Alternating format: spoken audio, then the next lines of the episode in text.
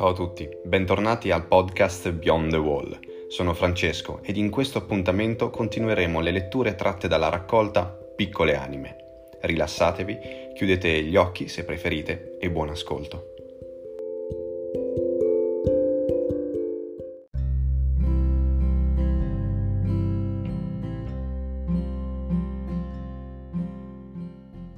Senza radici.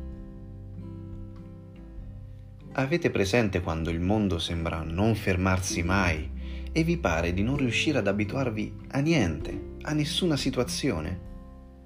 Che tutto cambia all'improvviso? Beh, questo a me è accaduto per tutta la vita. Credo che per chiunque arrivi il momento in cui tutto si fermi, ma ad oggi ancora non posso dire lo stesso per me. Sapete, anche se in realtà non so bene a quanto possa corrispondere un chilometro, vi assicuro di averne percorsi veramente tanti, davvero tanta strada, credetemi. Tra l'altro, normalmente rotolo. Ecco, io mi sposto così. Ora, voi crederete che rotolando non ci si possa spostare un granché, e forse non è proprio sbagliato, ma in anni e anni a voi i conti e capirete che è dura. Altrimenti fate un tentativo, provate a rotolare. Sono sicuro che più di qualche minuto non resistereste. Per rendervi più chiare le idee, io sono una rosa di Gerico. Non sono affascinante come una vera rosa, no, per carità, ma a modo mio sono carina, credo.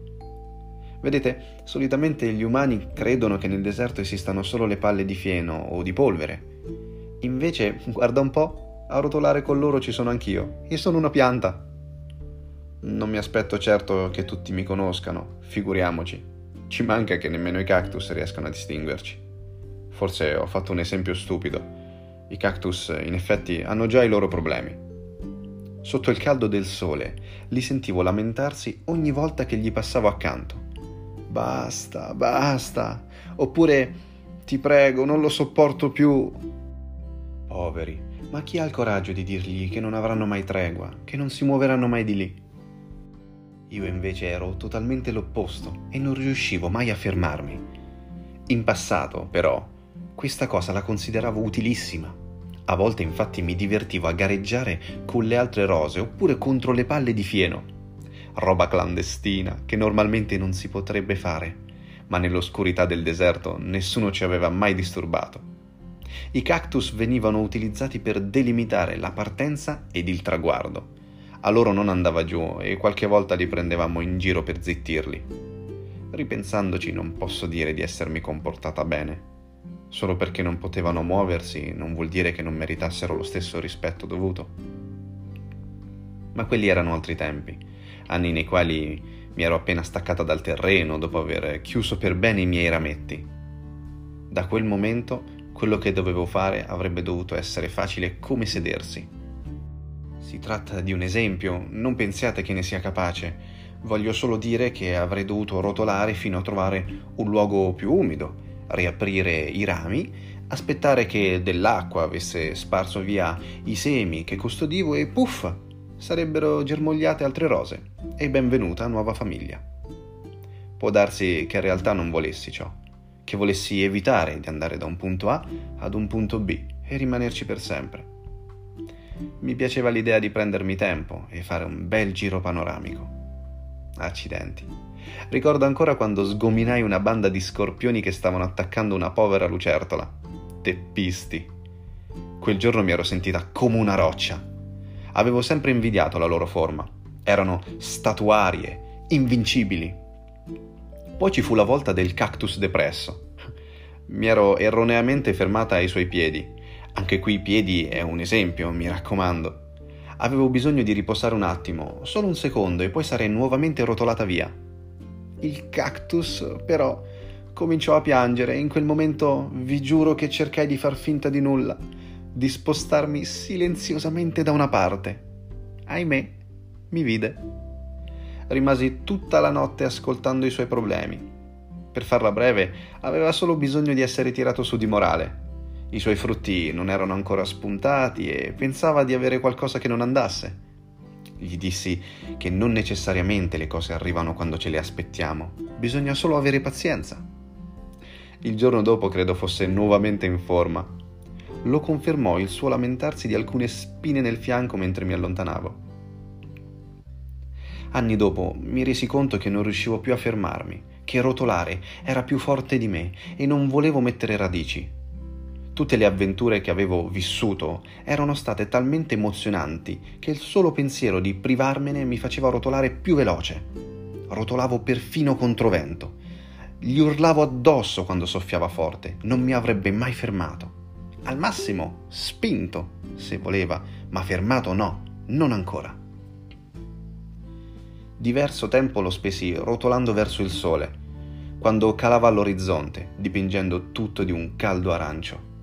Quello era l'unico momento nel quale avrei potuto raggiungerlo.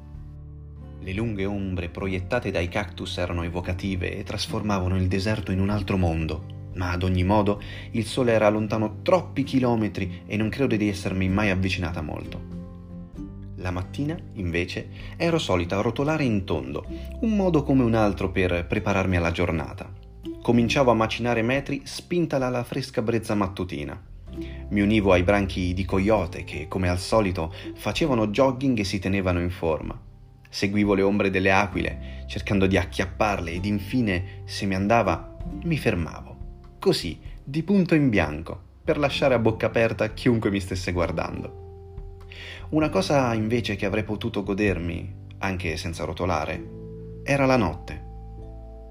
Tutto quello che c'era intorno andava scomparendo ed il cielo stellato mi incantava. Tutte quelle piccole luci sembravano brillassero solo per me. La luna irraggiungibile aveva sempre la stessa faccia e mi chiesi cosa mai le fosse successo per non voler mai sorridere o fare una smorfia. Nonostante tutto, mentre mi rilassavo con lo sguardo verso l'alto, capivo ancora una volta che mi sarei potuta godere tante meraviglie anche standomene ferma. In fondo, avevo rotolato per così tanto tempo. Non credo che esistesse una rosa al mondo che avesse rotolato tanto quanto me. Durante quei momenti pensavo che nessuno avrebbe dovuto privarsi di quello che avevo vissuto io, delle bellezze della natura e delle avventure che il mondo aveva da offrire persino delle lamentele dei cactus o delle corse clandestine. Capii solo allora che io per prima stavo impedendo ad altre rose di vivere tutto questo. Alla fine fermarmi non sarebbe stata forse la cosa che di più avrei voluto, ma di sicuro era quella più giusta. Avrei potuto anche raccontare di tutte le mie peripezie, vantarmi con le altre rose e chissà, un giorno riprendere il mio tragitto verso il sole. Sì, insomma, cominciare un altro viaggio. Fermarsi, forse.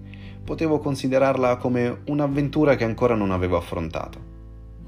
Avevo sempre immaginato che non ci fosse nulla di strepitoso, che sarebbe stato noioso, ma credo si tratti di tutt'altra esperienza.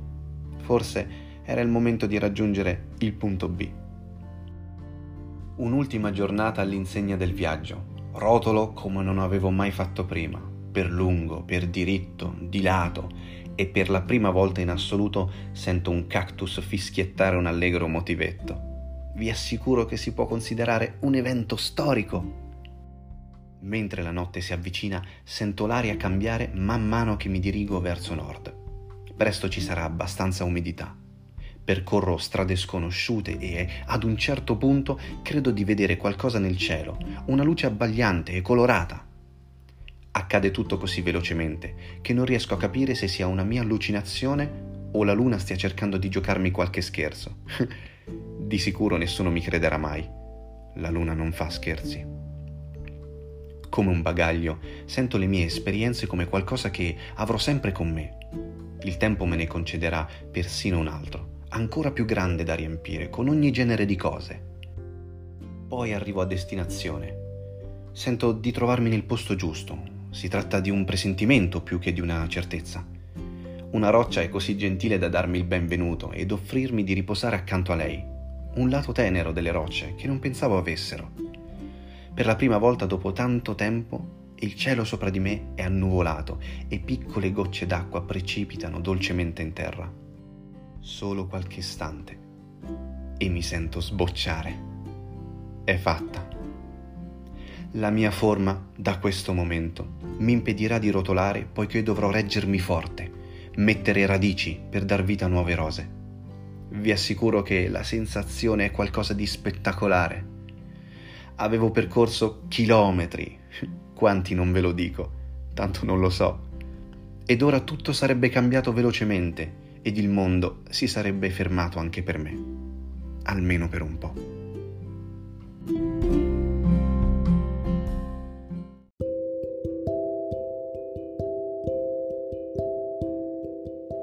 Avete ascoltato un'altra storia della raccolta Piccole Anime. Vi do appuntamento al prossimo episodio per un'altra lettura ed un po' di relax. A presto.